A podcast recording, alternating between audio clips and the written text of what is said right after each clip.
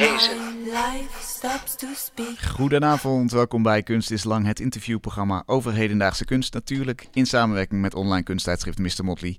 Je hoort ons via Amsterdam FM of later via podcast. En we zijn nu live te volgen op Facebook. Ga naar de pagina van Mr. Motley als je dat wil zien. En dat is wel de moeite waard, want Rugama Noorda zit hier. En terwijl ik met haar praat, zal Koes visueel op het gesprek gaan reageren.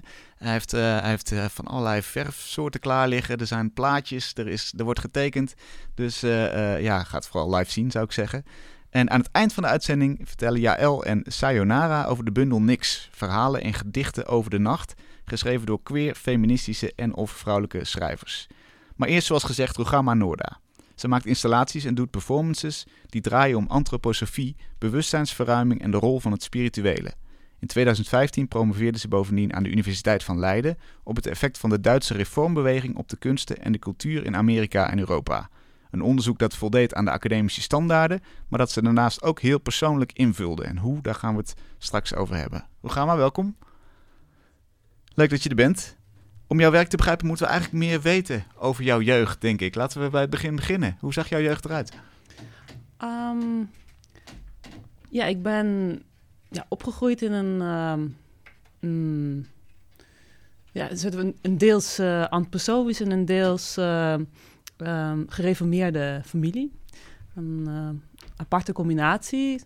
Dat ik bijvoorbeeld naar de vrije school ging, maar ook naar de uh, op zondag naar de gereformeerde kerk. Een vrij streng uh, kerk. Oké. Okay. Ja, dat is een beetje, denk ik, uh, een tegenstelling of zo. die, die aan ja, het begin van mijn, van mijn jeugd. Ja, twee bijzondere, eigen, twee bijzondere helften eigenlijk wel van die, die jouw jeugd vormden. En dat antroposofische, hoe, hoe kwam dat ten uiting? Misschien kun je ook daarbij kort uitleggen wat het überhaupt is, dat mensen die daar geen ervaring mee hebben dat weten. Ja, het is eigenlijk een, um, een um, uh, een levensbeschouwing van de uh, uh, Oostenrijkse filosoof Rudolf Steiner. En eigenlijk waar het op neerkomt, in, heel direct, in, in mijn geval was eigenlijk gewoon een, een opvoeding waarin je een soort van behoefte hebt om terug naar de natuur te gaan. Dus veel natuurlijke materialen, geen plastic in huis.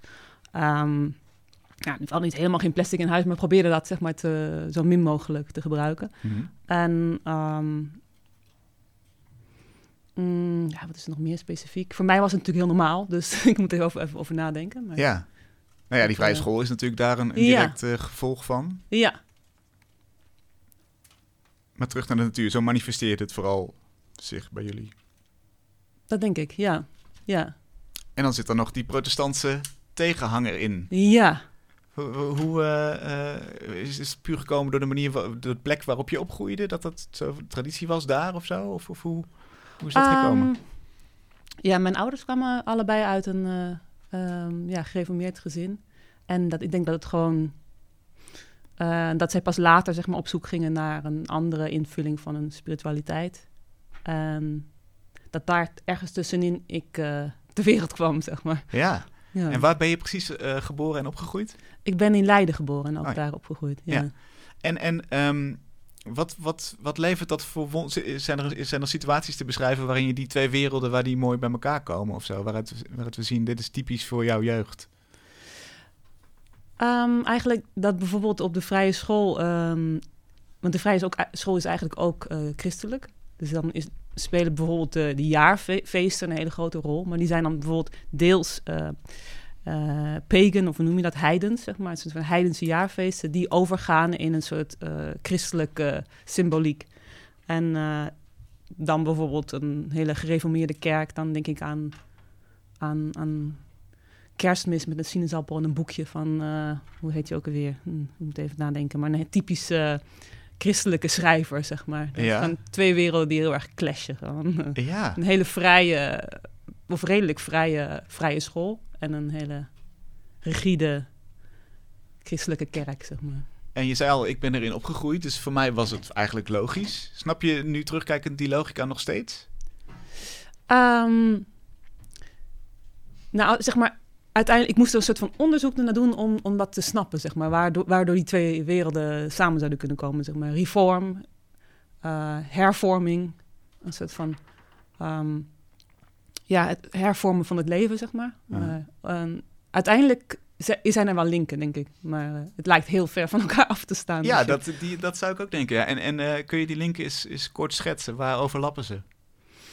Ja, dan moet ik eigenlijk eerst ehm, ja, beide bewegingen zeg maar, heel erg kort schetsen. Zeg maar. dat is, zijn eigenlijk allebei eh, reformbewegingen. Dus zeg maar, je hebt antroposofie komt voort uit ehm levensreform. En levensreform was dus een, een, een laat eh 19e eeuwse, begin 20e eeuwse hervormingsbeweging.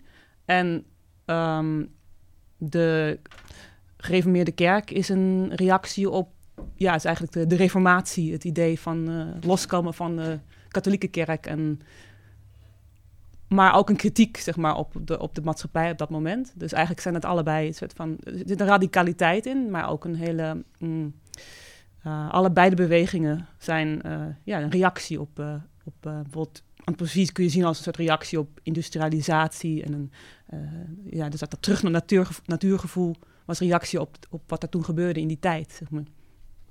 Dus ja, ik kan, ik kan ze wel een soort van zien als een, als een eenheid eigenlijk. Ja, als, als misschien een streven naar een, een, een radicalere tak van, van de... Een, een soort zuivere eh, hoek van, van, van die beide stromingen. Ja, ja. En, en doet dat ook iets met de sfeer thuis? Had jij een gezellige jeugd of, of was het streng? Ehm, nee, het was eigenlijk heel, eh, ik, het was heel, niet streng, nee. Alleen als ik dan in die twee werelden kwam, merkte ik dat ik bijvoorbeeld in zo'n gereformeerde kerk...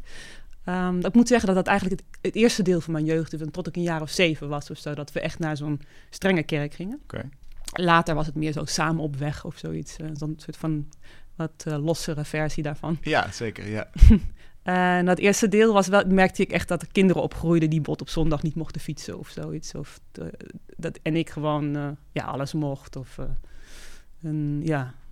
en vooral die vrije schoolkinderen van heel vaak heel progressieve ouders. Zeg maar. Dan, als je dan met die twee kinderen bij elkaar zag, zeg maar, vriendjes van twee werelden, dan was dat echt soms een clash. Ja, ja. ja de hele brave, gereformeerde kinderen.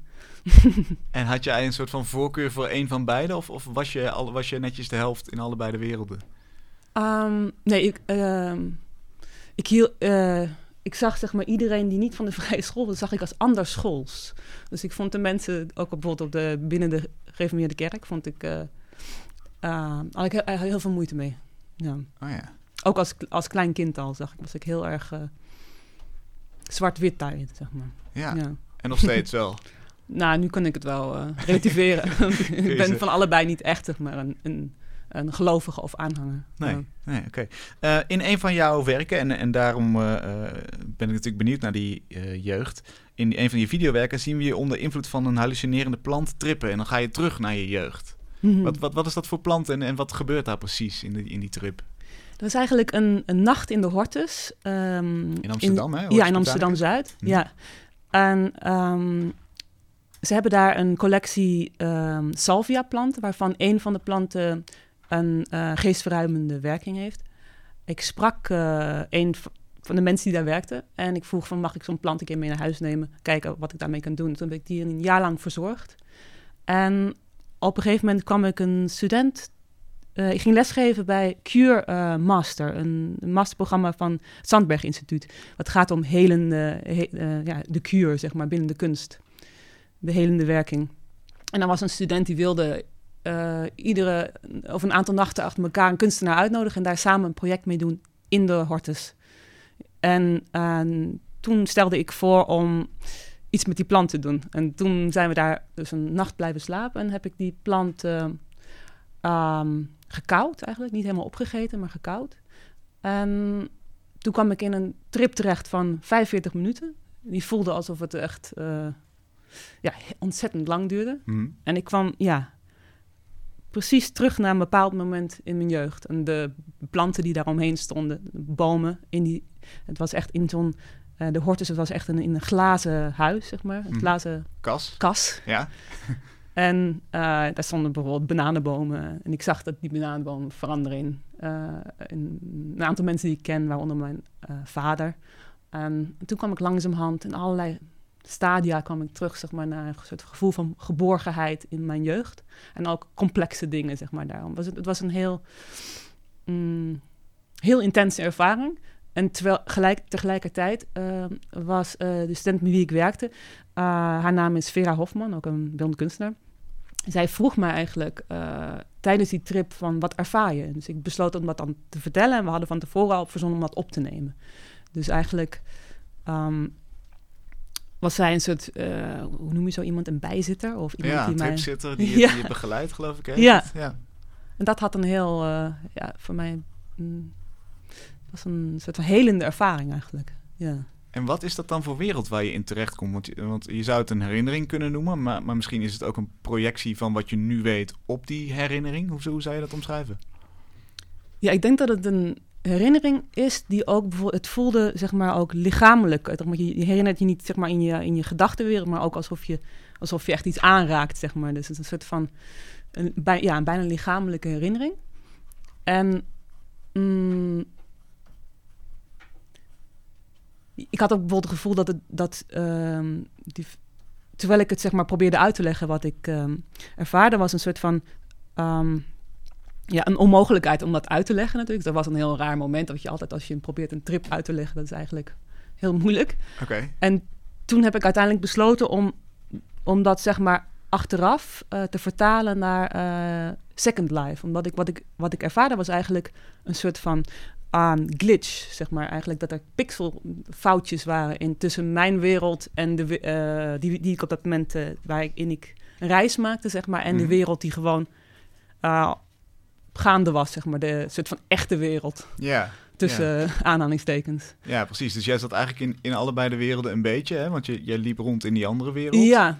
Uh, maar tegelijkertijd was jouw lichaam natuurlijk gewoon hier bij die tripzitter uh, vragen aan het beantwoorden. Ja. En je zei een glitch, als een computerspel wat, wat niet helemaal goed lekker geprogrammeerd is. Ja, je exact. Ziet pixels ineens. Ja. En toen ik dat uh, zag, zeg maar, dacht ik van nu wil ik dat eigenlijk een nieuwe laag in die video aanbrengen uiteindelijk, zeg maar. Het uh, eindresultaat van die ervaring. En, en toen besloot ik mijzelf eigenlijk na te maken in, uh, in Second Life. En ook uh, Vera Hofman, de, de, andere kunstenaar. En toen heb ik haar... Ze zat in Berlijn en ik zat later in, gewoon in Amsterdam. En toen heb ik haar een code gegeven. En toen hebben we elkaar opnieuw weer ontmoet in Second Life. En eigenlijk dat nagespeeld. Zeg maar. uh. Ja, en Second Life is dus eigenlijk een, een, computerspel wat je helemaal zelf kan vormgeven. Hè? Dus een geanimeerde wereld waarin je kan rondlopen.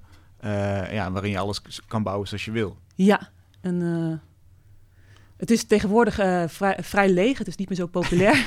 het, zou, het, was, het, was, ooit revolutionair. Hè? Het, ja. zou, het, zou, een soort van tweede aarde worden. Een soort van nieuwe wereld. Ik heb, moet zeggen dat ik geworden. het in die tijd nooit echt... Ik wist dat het bestond, maar ik heb het nooit gespeeld. Ja. En toen ik het dus nu ging uh, spelen... Dat was, uh, was in, dus in 2015 dat ik dat deed. Ja, het was... Um, vrij leeg, maar je kon nog steeds dingen kopen. Ik heb op een gegeven moment ook modder gekocht voor op mijn gezicht. En uh, daar moest ik dan bijvoorbeeld zo'n paar cent voor betalen of zoiets. Of ik had ook op een gegeven moment een soort outfit voor, voor, voor, voor mezelf en voor Vera gekocht. Dus een eigenlijk... digitale uh, outfit koop je dan. Ja, ja. ja, en sommige dingen kun je maken. Dus ik heb ook wel dingen... En eigenlijk wat er dan zeg maar misging in het videospel was het meest interessante. Dus eigenlijk die glitches uh, of, of eigenlijk een soort van ja, onmogelijkheden... waardoor je door een blad heen loopt of een soort van... Ik, ik ging zeg maar de, ja, de onmogelijkheden van de van dat, die digitale wereld uh, opzoeken. Ja, want, want kon je vanuit die trip nog heel goed herinneren hoe het er allemaal uitzag? Is dat, zijn, dat, zijn dat indrukwekkende beelden die lang blijven hangen? En die je kan grijpen ook dus? Ja, maar het was toch een vertaalslag weer gewoon. Ja, ja het bleef een, ja, een soort van delen daarvan waren heel onmogelijk om uit te beelden. Ja. ja. Want je zei ook, het heeft een, een healing, een helend effect. Wat, wat was dat helende effect? Kun je dat eens omschrijven? Ja, ik denk dat het voor mij gewoon heel goed was om terug te gaan naar zo'n hele uh, diepe ervaring van kind zijn. En het had ook te maken met dat mijn, um, mijn vader is op een gegeven moment overleden toen ik jong was. En ik ontmoette hem, zeg maar, eigenlijk dus in die trip. En er was een soort van... Dat was misschien helend, denk ik. Dat ik een, dat ik een gesprek had met een... Het was ook wel eng, want ik had een gesprek met een overleden persoon natuurlijk. En dat was voor mij op dat moment heel echt. Ja. En misschien nog steeds wel eigenlijk, ja. En, en um, dat, dan praat je niet alsof je kind bent natuurlijk. Dan praat je met je huidige ja. persoon. Ja, maar toch ook uit het... Ik voelde zeg maar... Uh, lichamelijk voelde ik me als een kind, zeg maar. De maat van een kind. Ja. Ja. En hoe, Ja. hoe beoordeel je die ervaring? Is dat, is dat dan iets wat, wat ergens echt is? Of, of denk jij, nee, dat zit echt in mijn hoofd en dat is een projectie geweest? Het, was een, het is een projectie. Het is in mijn hoog- hoofd, maar het is ook echt. Ja, dat, dat die, die soort van onmogelijkheid. Ik denk dat het, dat de schoonheid van zo'n ervaring is. Dat het dat tijd, zeg maar, subjectief wordt. En dat het misschien... Dat, ik had gewoon het gevoel dat het tegelijkertijd nu eh, plaatsvond en toen. Dus dat beide, beide waar waren. Ja. Want je zou kunnen zeggen, eh, eh, rationeel weet je dat dat misschien niet zo is, of dat het niet zo werkt, maar door het gevoel, door de ervaring, zeg jij, dat was net zo echt als wat wij hier nu aan het doen zijn. Ja, ja, ja. Ja, het is raar, maar dat... Ja, en daardoor werkt het helend, omdat het gewoon... Want kun je dan dingen uitpraten of zeggen nog die, je die je toen niet kon zeggen? Of, of hoe, in welke zin is het helend? Ja, ik voelde vooral een vorm van... ehm, mm, ja, zeg maar, dat, eh, het idee van kind, kind zijn, zeg maar. Dat, dat, eh, dat je steeds ehm, iemand op je let of iemand die je in de gaten houdt... maar niet op een slechte manier of voor je zorgt en, en je draagt eigenlijk. Ehm, dat ging ik op een gegeven moment in, in die ervaring zeg maar, als heel beklemmend te ervaren. Omdat ik tegelijkertijd in die trip zeg maar, een jaar of zeven was. Maar ook gewoon ergens eind dertig, zeg maar, Ja. in, in het echt. Dus ik voelde opeens ehm, ja, die onmogelijkheid van... van, van ja, en, en, en ook het, het nare eh, van kind zijn. Dat je ni- niks kan beslissen, zeg maar. Dat je niet kunt zeg, opeens weg kunt gaan of zoiets. Je hebt eigenlijk... eh, je, wordt verzorgd, je wordt geleefd, ja. ja. Ja, en op- opeens dacht ik, hé, hey, als volwassen kind, zeg maar, zou ik, vind ik dit verschrikkelijk. ja, Als volwassen kind, is wel mooi. ja. Oké, dus het dus- was... eh, ja. en zou je, zou je dan zeggen dat het iets veranderd heeft ook in je herinnering? Of is het een nieuwe herinnering die er opgestapeld wordt? Het, heeft, ja, het heeft iets veranderd in mijn herinnering. En, en er zit een nieuwe laag bovenop, ja. Ja, Wonderlijke manier van tijdreizen dan eigenlijk, ja, door ja. zo'n plantje. ja en dan 45 minuten. En dat was echt, eh, ja, het voelt gewoon heel anders. Ja. Nou, nou is het werk geworden dat wij dat kunnen meemaken in Second Life. Althans, voor een deel aan, aan de oppervlakte. Ja, Want, want hoe, zou je, hoe schat je in dat, dat kijkers daar eh, iets aan kunnen hebben? Ze kunnen natuurlijk maar tot op zekere hoogte meebeleven. Ja, sowieso is het een, uiteindelijk een, een, een edit geworden. Dus eigenlijk de tijd die we op hebben genomen. ehm, ja, uiteindelijk is het. eh, eh, de film is wel 45 minuten, maar we hebben die hele nacht op, eh, opgenomen. Zeg maar ook de after, zeg maar de effecten daarna van hoe ik me voelde en hoe, ze, hoe Vera zich voelde en, en hoe de ruimte eruit zag. Dus ehm, ja. Eh, ik denk dat je het wel meekrijgt, want je ziet dus eigenlijk, je ziet, je ziet mij die reis maken en, en je ziet die digitale wereld. Dus het is, eh, en je maakt zeg maar allebei mee Mhm. in die video. En, en waar hoop je dan op? Denk je dat een, dat een kijker... ehm, ja, die snapt natuurlijk misschien niet alle emoties, maar moet hij moet die meeleven? Moet hij denken, ik, ik, dit wil ik ook? Of, of hoe, wat, eh, wat hoop je dat het effect is? Ja, wat ik uiteindelijk het idee had dat de video, dat zeg maar die soort van ehm, spirituele wereld, een spirituele ervaring en de, en, en de soort van harde realiteit, ehm, in combinatie met die digitale wereld, die ook natuurlijk deels, eh, waar wij ook in leven, zeg maar, nu, die ook deels echt en niet echt is, zeg maar, dat die clash, dat dat, dat, dat wel iets, ehm, ja, dat mensen da- daardoor geraakt kunnen worden, zeg maar. Los van wat zij konden begrijpen of voelen van wat ik ervaarde in die, in, in, in die trip. Dus Ja, ik denk dat het daar misschien wel een beetje bijna eh, los van stond of eh, oversteeg, zeg maar, wat, het, wat ik persoonlijk er doorheen ging. Dus Want het was toch je- bijna onbeschrijfelijk, zeg maar. Ja, al, al voor jou al laat staan dat wij het kunnen invoelen. Ja, wat zou je zeggen dan dat, dat we door zo'n werk anders kunnen kijken naar de manier waarop we omgaan met, met virtual reality of met, met die hele digitale wereld? Ja, ik denk dat het zeg maar. ehm, eh, want in die video spreek ik dus eigenlijk over geesten. En, en, en ehm, die je dus niet kunt zien, maar die er dus wel zijn. Of een soort van overblijfsel daarvan. En ik denk, ja, dus die. Dat daar zeg maar een soort van interessant punt zit. Zeg maar. wat, is, wat is die digitale wereld? Zeg maar? In hoeverre ehm, is die echt? Ja, we, eh, we, we vertrouwen hem in ieder geval heel erg, toch? Want al, eh, veel van ons geld is digitaal. eh, omgangsvormen, Facebook, noem het maar op.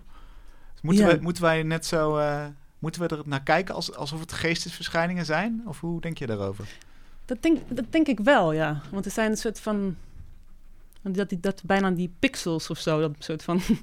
De soort van de substantie van, eh, van een eh, ectoplasm of zoiets. Of iets van een soort van iets van je Wat voor ding? Een ectoplasm, als je zeg maar een geestverschijning... en dat er zo'n witte smurrie uitkomt. Van die oude foto's dat mensen proberen een geest uit te beelden, zeg maar. Oké, Vaak heel bijna knullig. Dat je nu ziet van, oh, dat is een... eh, ja, dat was gewoon een watten. stukje watten. Ja. ja.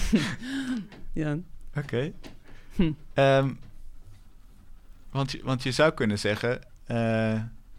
voor veel mensen is de digitale wereld zoals we die nu kennen... aannemelijker dan dat er geesten zijn. Ja, dat weet ik eigenlijk niet. Het is toch ook een vorm van geloof. Dat het. eh, als de stroom uitvalt, zeg maar. Wat, wat, wat is er dan nog, zeg maar? Zo. Ja. ja, het is natuurlijk een heel systeem... waar eigenlijk eh, heel weinig tastbaars van te vinden is. Ja, in die zin is het eh, spiritueler dan, dan, dan het zich voordoet, misschien.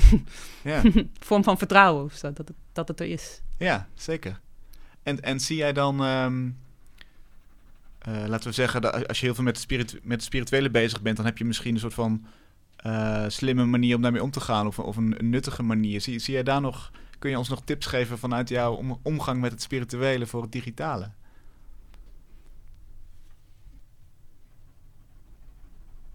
Ik denk dat, eh, dat het misschien wel dat menselijke, zeg maar, in die foutjes zit, in die, in die, in, in die glitches, in die soort van vertaals, in die, in die misvertalingen, zeg maar. Of dat dat misschien interessant is in het leven, gewoon dat dingen gewoon, ah, ja, eh, net eh, elkaar niet helemaal juist overlappen of zoiets. Of dat het breekt, zeg maar. Ja, Ja, dat dat in de digitale wereld misschien ook wel interessant is. ja. dat, gaat, dat gaat natuurlijk een keer gebeuren... ook als het gaat om, om, om valuta of zo... Of, of zelflerende systemen die een keer grandioos de fout in gaan. De zelfrijdende auto hebben we natuurlijk al gehad... die het eerste dodelijke ongeluk veroorzaakt heeft... Ja, vanwege zo'n glitch. ja. Wat ehm, die, die, die ervaring, hè, dat, dat, dat, eh, die geestesverruimende ervaring, die eh, doet me ook een beetje denken aan de, het populaire ecstasy-gebruik bijvoorbeeld van, van heel veel jongeren tegenwoordig. En eh, zou jij zeggen, een- zo'n trip die ik gedaan heb, dat is iets wat, iedereen, wat ik iedereen zou aanraden? ja je, je kunt zeg maar bepaalde ehm geestverruimende middelen kun je wel recreatief nemen, zeg Mhm. maar gewoon op een zaterdag. Maar ik merkte dat ik heb bijvoorbeeld die plant bewaard en op een gegeven moment eh, was ik op vakantie gegaan en ging die dood, zeg maar een van die Salvia divinorum planten die ik thuis had. En ik heb al die blaadjes bewaard, maar ik heb geen één keer de behoefte gehad om nog een keer die trip te ervaren, ook al was het dat maar 45 minuten. Het was zo heftig dat ik, ehm, eh, ja, dat is iets wat ik dan ja, niet zo vaak zou doen. Misschien over tien jaar of zo nog een keer. Ja. En- ja. Maar zie je wel de... Ik zie wel een link en ik Ja. zie ook wel het verlangen. Ik vind het ook wel. Ik, eh, ik vind geestverruimende middelen wel een eh, toevoeging aan onze ervaringswereld, zeg maar. Of dat nou eh, voor de lol is of, of, of, of om jezelf te helen. Of, soms loopt dat ook in elkaar over, denk ik. Ja. Dat het, Want wat zou, je, wat zou je zeggen tegen mensen die zeggen, ja, ik heb er geen behoefte aan en het, het, het hoeft voor mij niet. Wat loop je mis als je het niet doet?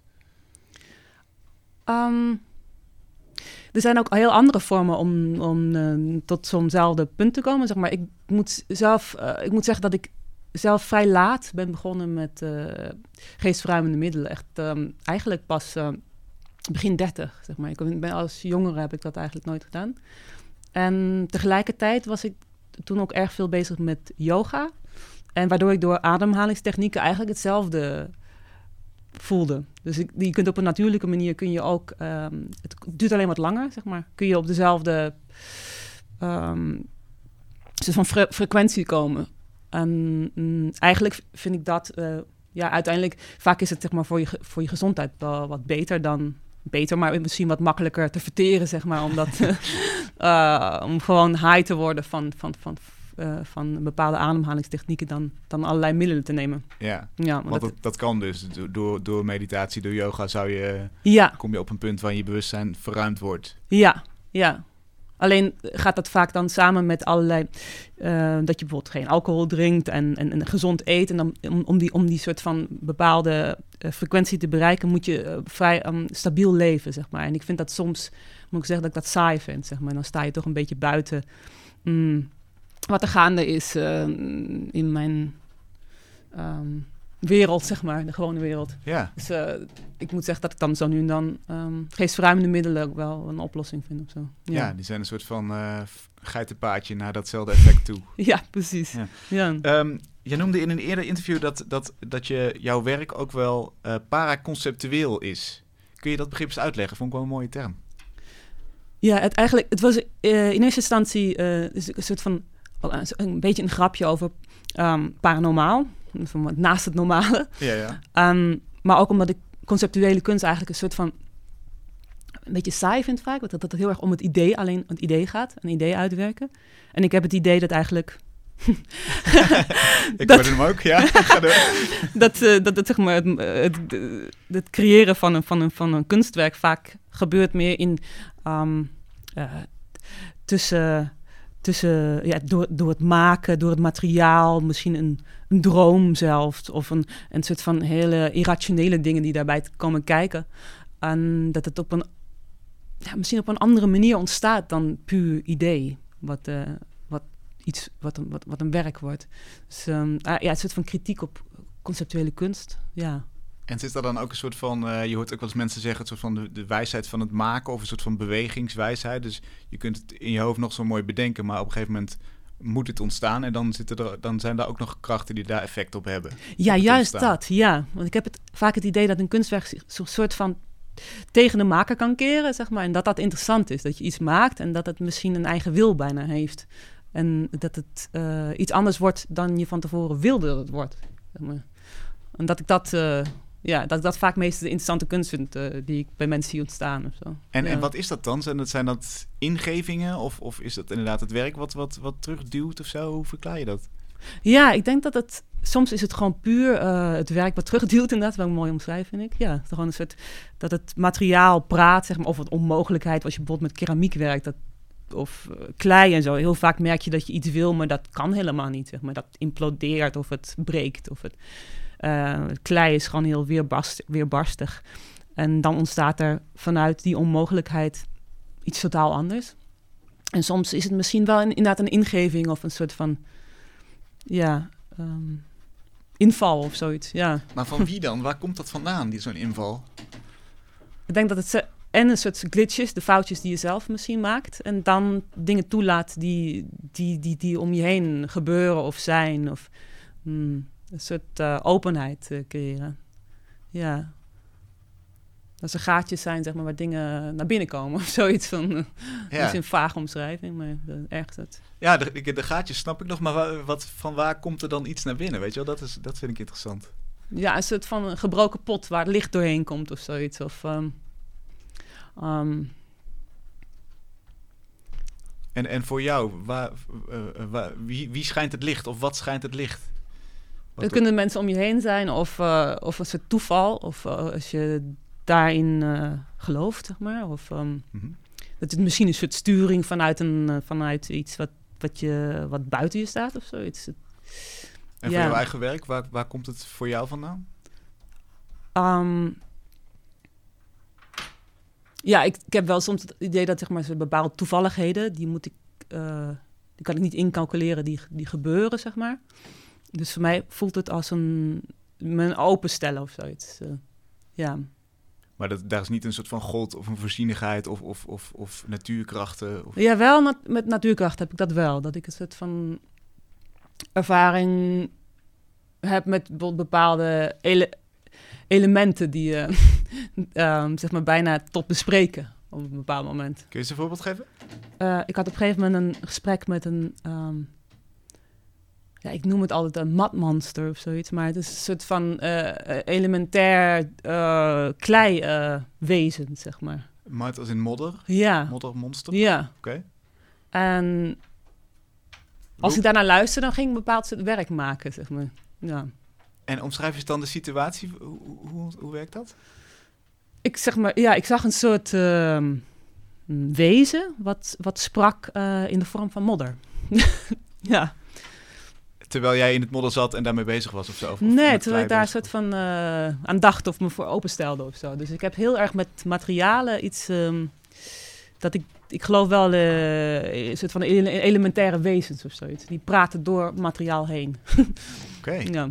En wa- wat zegt... Net als je met een boom zou kunnen praten, zeg maar, kun je ook met modder of met een. Ja. En welk, welk werk ontstaat daaruit? Want je zei dan, dan maak ik bepaald werk. Ja, ik heb bijvoorbeeld ehm, op een gegeven moment. ehm, ik heb, ja, met modder heb ik heel veel gewerkt. In, de vorm van, eh, van keramiek, maar ook ehm, op een gegeven moment heb ik bijvoorbeeld eh, een heel landschap. eh, zeg maar een hele. Zeg maar twee. het, zeg maar ik heb een heel landschap soort van compressed, een soort van samengevoegd tot een pil. Maar het was niet gewoon een landschap, maar het waren twee ehm, voormalige socialistische communes. Eén in eh, Californië, in Llano del Rio, in de, in de Mojave-woestijn. en eh, Walden, de kolonie van Frederik van Ede in Bussum. En dan heb ik zeg maar eigenlijk uit de grond daar en de planten en de aarde, alles samengevoegd tot een, eh, maar, ge, samenge, eh, in een vijzel samengemalen. En dat eh, tot pilvorm eh, Gedrukt. gedrukt, ja. En dat is, van- dat is bijvoorbeeld een modderwerk. En is dat dan om, omdat het uit de aarde komt, dat het een ja, modderwerk het is? is, heel pu- het is heel aard. Het is, het, grotendeels is het gewoon eh, een soort van... eh, ehm, wat daar aan de oppervlakte en net onder, onder de oppervlakte... Dus dat materiaal, dat roept jou dan eigenlijk, of dat zegt dan eigenlijk van, hé, hey, dit hier zit iets, hier zit iets interessants. Ja, ja. Nou, ik ben heel benieuwd of dat bij Koes ook het geval is. Die, die is met waterverf, geloof ik, eh, bezig. Pak de microfoon er even bij, Koes. Hoe, eh, hoe gaat het bij jou? Ehm, ja, het begint wel iets te gebeuren, denk ik. Ehm, Omschrijf eens wat je hebt. ja, ik, eh, ik had dus eh, aan programma gevraagd om, om wat input te geven. En ehm, ze had mij een aantal postkaarten toegestuurd van haar levensreform helden eigenlijk. En ehm, ik dacht dat ik dat wel een mooi beginpunt vond. En eh, voor de rest probeerde ik eigenlijk niet echt een plan te maken. Eh, maar ik ontdek dat er nu een soort gaten beginnen te ontstaan. En ehm, dat die eigenlijk ook heel vrouwelijk zijn. Wat misschien in mijn eigen werk een beetje nieuw is of zo. Dat dat, eh, dat, dat opeens begint te komen.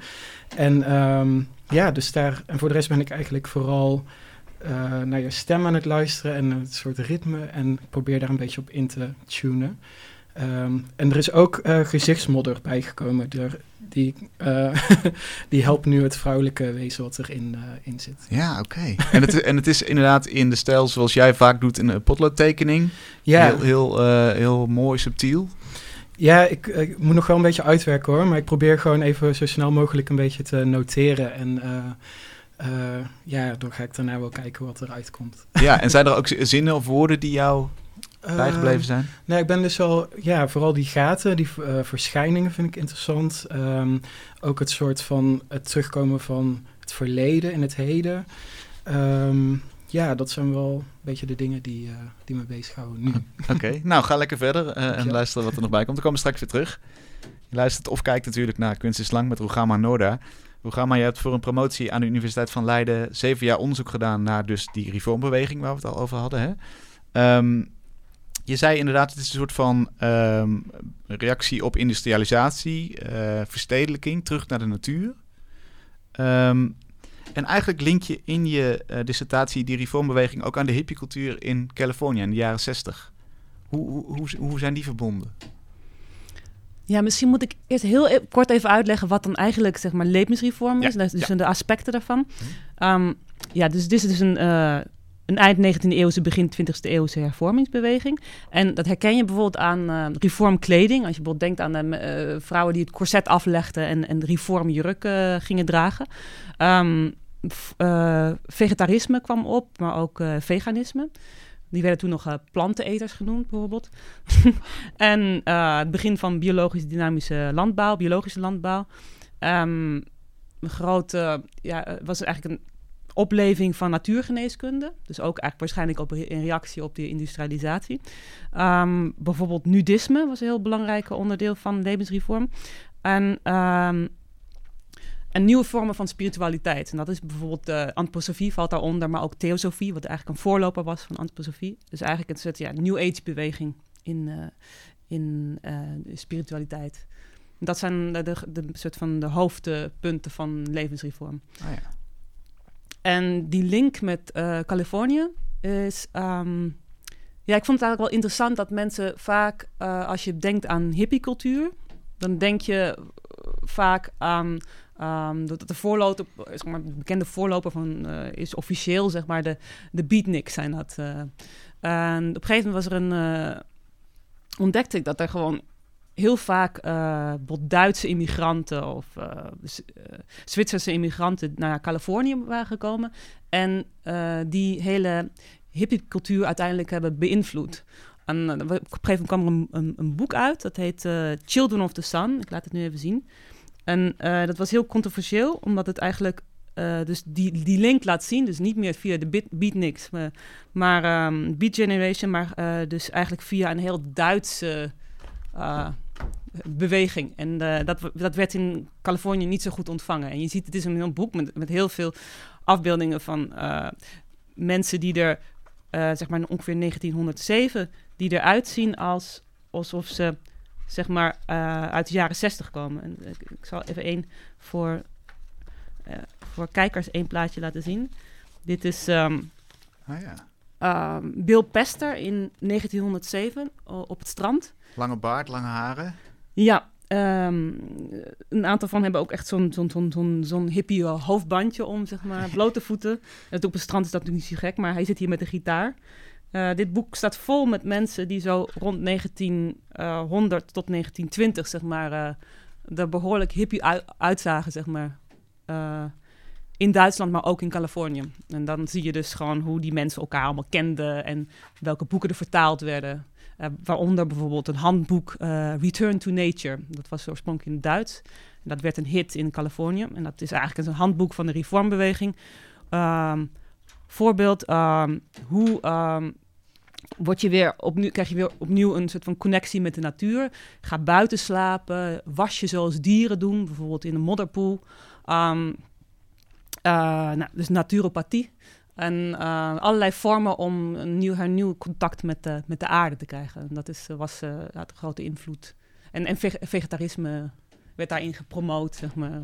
Dus eigenlijk heeft die, die hippiecultuur zoals wij die kennen, inderdaad uit de jaren 60 uit Amerika, uh, een veel langere traditie en heeft, heeft iets in wortels juist op het Europese vasteland. Ja, ja. En, en dat was eigenlijk het, het, nieuwe van, jou, uh, uh, van jouw promotieonderzoek? Um, nou, dat was wel bekend, maar ik legde die link zeg maar opnieuw weer. Mm -hmm. en natuurlijk ook mijn onderzoek was, was beeldend, zeg maar. Het was een beeldend onderzoek en een theoretisch onderzoek. En op een gegeven moment ontmoeten die elkaar, zeg maar, in een, in een dissertatie die ik hier even laat zien. En dat is een boekje geworden. Dus eigenlijk is het een, waarin ik beeldend werk mm, ja, laat zien, zeg maar. En, en, de, en dat onderzoek naar voren komt. Ja. Want inderdaad, zoals ik al zei, je hebt die wetenschappelijke standaarden. Daar moet het natuurlijk aan voldoen, anders mag je niet promoveren. Ja. Maar er zit ook een, een, een artistieke... Uh, ja, je hebt het ook artistiek vertaald, zeg maar. Hoe, hoe heb je dat gedaan? Kun je daar eens een voorbeeld van geven? Ja, ik heb eigenlijk... Um, ja, ik zeg altijd dat mijn, ja, mijn onderzoek was deels performatief. Dus eigenlijk was het een... Uh, ik dacht ook bijvoorbeeld, ja, de levensreformbeweging is, is, niet uh, puur um, een idee, maar het is eigenlijk een ervaring. het is iets wat je moet doen. Um, ja, uiteindelijk um, wilde ik zeg maar via, via, de beeldende kunst, via mijn, mijn beeldend werk, zeg maar, uh, onderzoeken wat de reformbeweging was. En uiteindelijk werd het een soort van zelfonderzoek, maar ook een, een historisch onderzoek naar de reformbeweging. Via beeldende kunst, mijn eigen werk. Ja. En kun je dat persoonlijk eens uitleggen? Want, want uh, dat, dat theoretische deel snap ik. Ja, het persoonlijke is om, ook wel omdat het ik dus uh, eigenlijk wilde onderzoeken waar die uh, antroposofie vandaan kwam, waar ik in opgroeide. En ik dacht van, antroposofie is deel van de reformbeweging. Waar komt die vandaan? Waar heeft die een link mee, zeg maar? En uh, dat, dat hele... Um, mm, ja, persoonlijke uitte zich ook in, in, in ja, performances die zeg maar eigenlijk... Um, meer soort happenings waren. Dus waar we me- mensen uitnodigden die eh, die ervaring samen met mij hadden, zeg maar. Dus dat werk was ehm, performatief, maar het was, was een soort happening. En, en ehm, je zei, ik wilde onderzoeken wat, eh, waar die opvoeding van mij vandaan kwam. Wat heb je daarover geleerd? Wat ben je daarover te weten gekomen? Wat ik, ja, er zaten ook wat donkere kanten aan, aan. Bijvoorbeeld aan, niet aan, aan mijn opvoeding, maar aan, aan antroposofie op zich, zeg maar. Dus eigenlijk het hele idee van terug naar de natuur heeft ook linken met bijvoorbeeld ehm, de blood and soil, de bloed en aarde soil movement. eh, Zeg maar een soort van... ehm,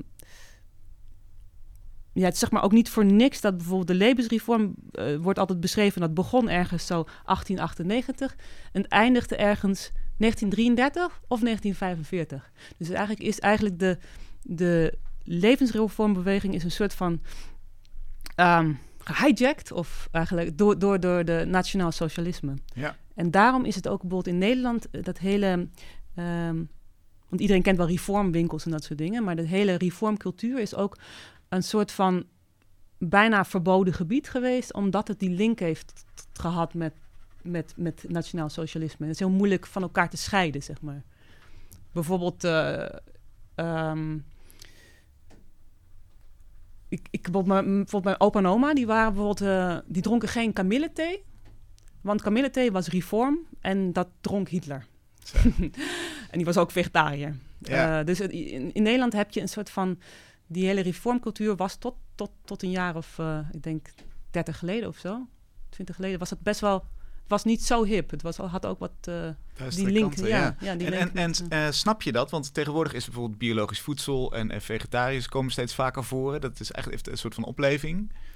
Ehm, heb je het idee dat die duistere kant ook mee opleeft of niet?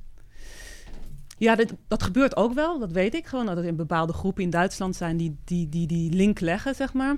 Tussen eh, een soort van, ja, racistische ideeën en, en eh, een soort van terug naar de natuur. Want je kunt zeg maar, je hebt local en organic, maar als je dat op mensen betrekt, dan heb je natuurlijk een heel andere soort van, dat alles wat... eh, Ja, dus bepaalde volken horen op bepaalde plekken en de rest moet wegwezen. Dat, dat is zoiets, kort ja, ja zo, zo kun je dat natuurlijk eh, uitwerken. Ja, Dus ja. er zitten wel, zitten wel wat moeilijke punten, zeg maar, in de, in levensreformbeweging. Dus, Ja. omdat het ook zo'n soort van anti-rationele, anti-vooruitgang, zeg maar, aspect heeft. Aan de ene kant was het heel progressief, aan de andere kant heel conservatief en ja, anti-rationeel. Ja. ja, er is dan ook eh, niet meer over te discussiëren natuurlijk. Als je eenmaal gelooft, oké, wij horen op deze plek, eh, wij als volk horen op deze plek en, en de rest niet, dan is dat ook het einde van de discussie natuurlijk. Ja, ja. Hoe ben jij na al dat onderzoek en, en, en na misschien jouw eigen jeugd nog een keer anders bekeken te hebben, hoe, hoe, hoe sta jij nu tegenover zulke soort ideeën? Ehm, zeg maar, de, de, de spirituele zeg maar, leer van antroposofie of eh, ja, theosofie? Of, Ja, ja. Heeft het je, eh, ja, ben je daar meer of, of minder mee bezig geweest? Heeft het een afstand gecreëerd? Of? Ja, ik heb vooral dat ik gevoel dat ik het meer snap van waar het, zeg maar, dat het een vertaling is van een, van een, van een eh, bijvoorbeeld ehm, hindoeïsme of boeddhisme. Ik heb een hele vroege vertaling daarvan. Dus zeg maar theosofie, eh, hoe Blavatsky eh, bepaalde dingen overnam. eh, dus die New Age cultuur die ma- Madame Blavatsky creëerde, zeg maar. Als, ehm, in de vorm van theosofie is... het komt ergens anders vandaan, dus het is eigenlijk overgenomen. En in, ergens in die vertaling daarvan heb ik het idee dat ook die ehm, racistische elementen die bijvoorbeeld in theosofie en ook in antroposofie wel zitten, ehm, eh, het idee van een rassenleer en, en, en eh, eh, arische ideeën, zeg maar, daar ehm, ja, in die vertaalslag zitten wat dingen die een beetje eng zijn, zeg maar, en Ja. die, die ik afwijs. Ja. Nou ja, en, en die ben je beter scherper gaan zien door, door het Ja, ja, door daarover te lezen. Er is ook wel de afgelopen tijd, terwijl, terwijl ik dat onderzoek deed, zeg maar, mijn levensreformonderzoek werd daar ook over gepubliceerd. Staudenmeijer was iemand die daarover schreef. Een eh, interessant boek over occultisme en eh, nazisme eigenlijk. En waarin dan antroposofie ook als eh, heel kritisch wordt bekeken. Nou ja. Ja, In jouw werk eh, komt natuurlijk vaker het spirituele voor. In 2015 deed je nog bijvoorbeeld een bijzondere wandeling in Amsterdam. Ehm, een soort dwaling was het, hè? Het zag er heel imposant uit in oranje reflecterende kleding met fakkels. Wat, wat maakt toch eigenlijk dat wij als mensen blijkbaar zulke rituelen en iets, iets, een andere dimensie zoeken, behalve wat we al hebben? Mm, ja, het was eigenlijk een soort, voor mij was het bijna een soort koopgroot eh, ervaring, zeg maar. Ik kwam eh, in, die, in die performance, eh, die Redemption Value heette, kwam je zeg maar uit de, uit de Oude Kerk in Amsterdam, waar ik dan een orgelconcert had georganiseerd. Je lag zeg maar op die stenen van de Oude Kerk op de grond, op yogamatjes, die toevallig precies dezelfde afmeting hebben als die grafstenen in de kerk. Waar echte mensen onder liggen. Ja, hè? dan stond je zeg maar na, na dat orgelconcert op en je kwam naar buiten. Dan ga je, ga je door de, ehm, door de Rosse buurt en zie je al die ramen met vrouwen. En dan kwam je zeg maar door delen van de Koopgoot. En we gingen via de Albert Heijn, door de Albert Heijn, via de Dam weer terug naar, naar de kerk, zeg maar. Dus voor mij was die hele ervaring was... eh, ehm, die ik zeg maar opzette, zeg maar, was een soort van, van happening. Er kon van alles gebeuren. Er kon ook heel veel dingen misgaan, zeg maar. Het was, het was een soort... eh, Ehm, het was geïnspireerd op die eh, stille omgang eh, die altijd in Amsterdam gebeurt. Die, eh, dat mensen zeg maar in stilte een wandeling door het centrum maken. Een katholieke ritueel. Maar ik heb, dit was ook in, in stilte, zeg maar, dit, deze, deze... En, en waarom denk je dat dat zo, zo aantrekt? Waar, waarom de- waar, waar dienen die rituelen voor? En, en inderdaad, die, ja, het is bijna alsof er een, een nieuwe betekenislaag bovenop de dagelijkse werkelijkheid gelegd wordt. Dat is een beetje wat je, wat je aanstipt, toch? Wat je, waar je die concentratie Ja, op richt. ja. Ik zette dat zeg maar op, ik zette dat uit, als ik stippelde het uit met een kaart. Maar wat uiteindelijk ging gebeuren, dat wist ik niet. En ik denk dat wel de behoefte, ja, de behoefte misschien bij mij wel was, maar het publiek, dat weet ik niet eigenlijk. Dat was ook gewoon bijvoorbeeld heel toevallig heel veel toeristen die meegingen met die groep. Dus uiteindelijk waren we met 120 mensen of zo die die eh, tour maakten. Ja. Dus eh, de, de, mm, die behoefte ontstond ook gewoon uit vanuit toerisme. Van hé, hey, er is iets gaande. Wat is er gaande op de Dam? En wij Oh, gaan ja. mee. Ja. En eh, het is een heel... ehm, ja, Zo'n instapritueel was het. Ja. Je kon, kon lekker aanhaken. ja, ja. En, voor- jouzelf, je zei dat spirituele, voor mij was dat wel de insteek. Eh, hoe, hoe belangrijk is dat voor jou in het alledaagse leven? En, en dus misschien wel voor iedereen? Of tenminste, hoe denk jij daarover? Ja, ik had eh, zeg maar ehm, de vraag zeg maar ook van to- toen ik dat ging doen zeg maar was van ik eh, ja het begon vanuit een kerk en ik wilde iets doen met die met die ehm, het idee van ehm ehm, leilijnen eigenlijk krachtplaatsen in in de stad. Dus ehm, ik wilde zelf eh, voelen zeg maar van welke plekken zijn belangrijk in de stad, gewoon historisch, maar waar zitten ook bijvoorbeeld eh, energiepunten. En bijvoorbeeld een van die energiepunten zat midden in Albert Heijn, bij de, eh, bij de luiers en de Olvarit. Dat, daar, daar ervaar ik hem ook altijd heel sterk, bij de, bij de luiers. Dat- ja. ja. nou, het was heel vreemd. En dat is zeg maar dus het krachtpunt van Amsterdam. Zeg maar dat, eh, dat heeft iemand eh, met zo'n wiggelroede uitgemeten. En dat eh, wilde ik zeg maar ook zelf voelen. En dat voel je dan ook echt? Ik moet zeggen dat ik moeite had het te voelen. Maar ehm, ja, ik, ik moest dat meer een beetje bedenken. En dan, dan denk ik van waarom is dat? Van, maar dat is omdat hoe, hoe Amsterdam is ontstaan. Zeg maar, hoe die vanuit die rivier als een overslagpunt. Dus eigenlijk is het vrij rationeel van waar een krachtpunt zit. Zeg maar. Dat is gewoon waar ook rivieren elkaar samenkomen. Eh, waar ze elkaar ontmoeten. Zeg maar. En alleen die kennis al maakt natuurlijk dat je op een gegeven moment anders door zo'n stad loopt. Dat je weet dat er überhaupt krachtpunten blijkbaar zijn die met een wiggelroede zijn ja, bepaald. Los van of je er, of je er zelf eh, je, je de toeval houdt of niet. Ja, ja, maar er zijn websites, je kunt, zijn mensen die dat allemaal eh, met wi- wiggelroedes zeg maar uitmeten. En ik moet zeggen dat ik het dus niet persoonlijk echt in, mijn, in mijn huid voelde of zoiets in Nee. dit geval. Nee. Nee. Gelukkig is er nog ander werk van jou waarin we ook een beetje worden uitgedaagd en meegenomen om het toch te voelen in bijvoorbeeld Second Life-achtige dingen. Dankjewel, Gauma. Koes, dan gaan we nog even naar jou eh, terug. Wat is er nog bijgekomen? Bij die mooie tekening. Ehm, ja, eh, wat is erbij gekomen? Ik denk dat ik eigenlijk vooral alles nu met elkaar ben gaan verbinden. En eigenlijk geprobeerd om er één geheel van te maken en niet allemaal losse dingetjes te hebben. Ehm, ja, ja, ik moet er nog even een beetje laten bezinken allemaal. Maar... Ja, hij- hij- het is waanzinnig mooi geworden in ieder geval. Dat, dat eh, zie ik vanaf hier. Er zit inderdaad ook een collage-element in. En dat is Mhm. een van die heiligen. Of de, een van de, de, de oerhippies. Ja, precies. Ja, ah, ja. kijk. Ja, ja, ja. Dan zijn we weer helemaal rond. Dankjewel, Oké, Koes. Fijn dankjewel. dat je hier met ons het experiment wilde aangaan. Dan sluiten we deze uitzending af zoals altijd met Voor de Kunst. De website waarop hele mooie projecten staan die gesteund kunnen worden via crowdfunding. En dit keer is dat uitgeverij Chaos. Een jonge feministische uitgeverij die een bundel over de nacht maken. Niks. Jaël en Sayonara zijn hier. Welkom, allebei. Hoi. Waar staat uitgeverij Chaos voor? Al, misschien kun jij dat uitleggen. Ehm, ja, wij zijn een, een intersectionele feministische uitgeverij. En ehm, dat betekent eigenlijk dat we ehm, bepaalde stemmen naar voren willen brengen. En bepaalde stemmen ruimte willen geven. En dat zijn diverse stemmen, stemmen van mensen van eh, allerlei verschillende achtergronden, allerlei verschillende identiteiten. En dat is even verstaan, ja. Okido. het En de eerste eh, uitgave was Virginia Woolf, hè? Een kamer voor jezelf. Ja. Ja. Een supermooi eh, mooi boek. Vertel even waar, waar die over gaat, Een Kamer voor Jezelf. Het is eh, als het ware... Zo zenuwachtig, sorry. Nou, maakt niet uit, neem, neem rustig de tijd. Het is een, eh, een, het, het is een, ehm, het is een opgeschreven versie van twee lezingen van Virginia Woolf, waarin ze eigenlijk vertelt hoe belangrijk het is voor een vrouw om geld en een ruimte te hebben om te kunnen schrijven. En het is, ehm, de laatste vertaling komt uit jaren 50, dus we hebben een nieuwe vertaling laten maken door Monique Terberg. Mhm. En er zit ook een voorwoord in van Gloria Wekker en Simone van Saarloos. Kijk, kijk, kijk, kijk. Ehm, dan is er nu een bundel. Jij waarom de nacht als thema? Ja, de nacht is natuurlijk, het is, het is een best wel een, een, een potent moment van, van een dag. Het is Een potent moment? Een po ja, het is, het is een moment waar, waarin ehm, er is niet altijd veiligheid in de nacht. Mhm. Maar tegelijkertijd is het ook een, kan het een moment zijn van creativiteit of een, een moment dat mensen samenkomen of juist uit elkaar gaan. Ehm, het is, eh, mensen dromen in de nacht. Dus het is, het is best wel een, eh, ja, een, een liminal space, zoals ze dat noemen. Een, een moment waarin best wel veel kan gebeuren en niet hele duidelijke regels zijn. Mhm.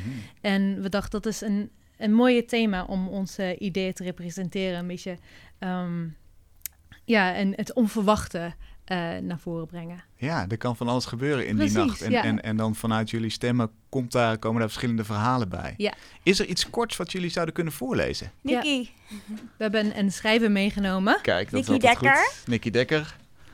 Wissel even van de microfoon. Nicky, welkom. Dankjewel. Eh, moet je nog iets toelichten of is het gewoon voorlezen en eh, we zien het wel? Ik lees het gewoon voor, denk ik. Oké, dankjewel. Ga je gang. Het heet Waar ze mee wegkomen. Ik word wakker in het onderste bed in een hostel en president Trump zit bovenop me. Probeert me te bijten. Vroeger blies mijn moeder op mijn blote buik en zei dat ze me op ging eten. En ik lachte erom. Maar ik wist ook dat er heksen zijn en kannibalen en mannen met snoepjes die kinderen meenemen. Het zweet staat op zijn voorhoofd. Je hebt geen idee waar ik mee wegkom. Ik weet niet waarom ik niet bewoog. Ik had over veel andere mannen kunnen dromen. Mannen in badjassen. Mannen die gewoon normale Nederlanders zijn.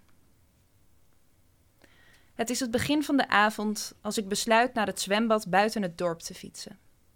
Het dorp, het zwembad, het bos dat ik door moet om er te komen, bestaan alleen in mijn hoofd.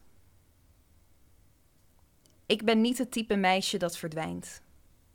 Niemand dwingt me in een kamer, hand op het fietsstuur, volgt me tot de voordeur, midden in de nacht naast me in bed.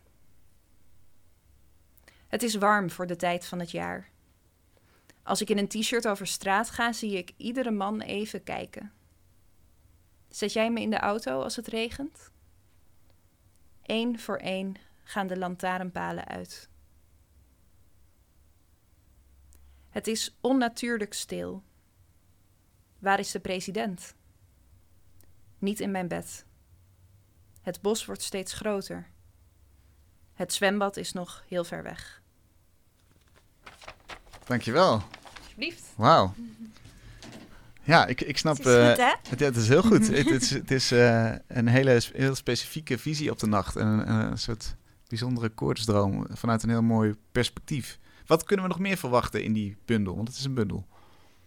Ja, Al, je bent de redacteur. Ja, ehm, het zijn eh, gedichten en korte verhalen.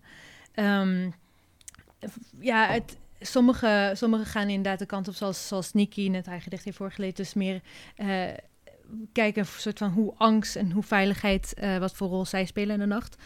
Sommige verhalen ehm, zijn meer, zijn speelser. Er, is ook, er zijn ook een paar wat eh, verhalen die wat meer spelen met magie, met, eh, wat werkelijkheid is en wat niet. En ook eh, natuurlijk feesten. Feesten gebeuren ook in de nacht. Er zijn ook een paar feesten in de verhalen en de gedichten. Dus eigenlijk alles wat je kan verwachten van een echt een, een volledige nacht. Van alle nachten die je ooit hebt meegemaakt. Maar dan ja, geschreven door, door een, een, een spectrum aan mensen. Met allemaal hun eigen visie. Ja, en, en dat zijn ook mensen die we misschien niet zo vaak in de mainstream media lezen. Juist, ja. Ja, klopt. Nou, eh, ja, fantastisch. Het is me helemaal duidelijk. En ik ben heel nieuwsgierig geworden naar wat er, eh, wat er nog meer in komt. Dank voor jullie komst. Fijn dat jullie het even wilden wel, uitleggen. ja. Eh, nou, ga naar niks. Althans, ga naar voor de kunst en zoek op niks. En dat is N-Y-X. Zoals de Griekse godin, zeg maar. Kijk, zoals de Ja. Griekse godin. Heel mooi. Dankjewel. Ik wens jullie heel veel succes. En dit was Kunst is Lang voor deze week. Ga vooral naar mrmotley.nl als je meer informatie wil over het werk van Rugama. En daar zie je ook wat Koes hier maakte.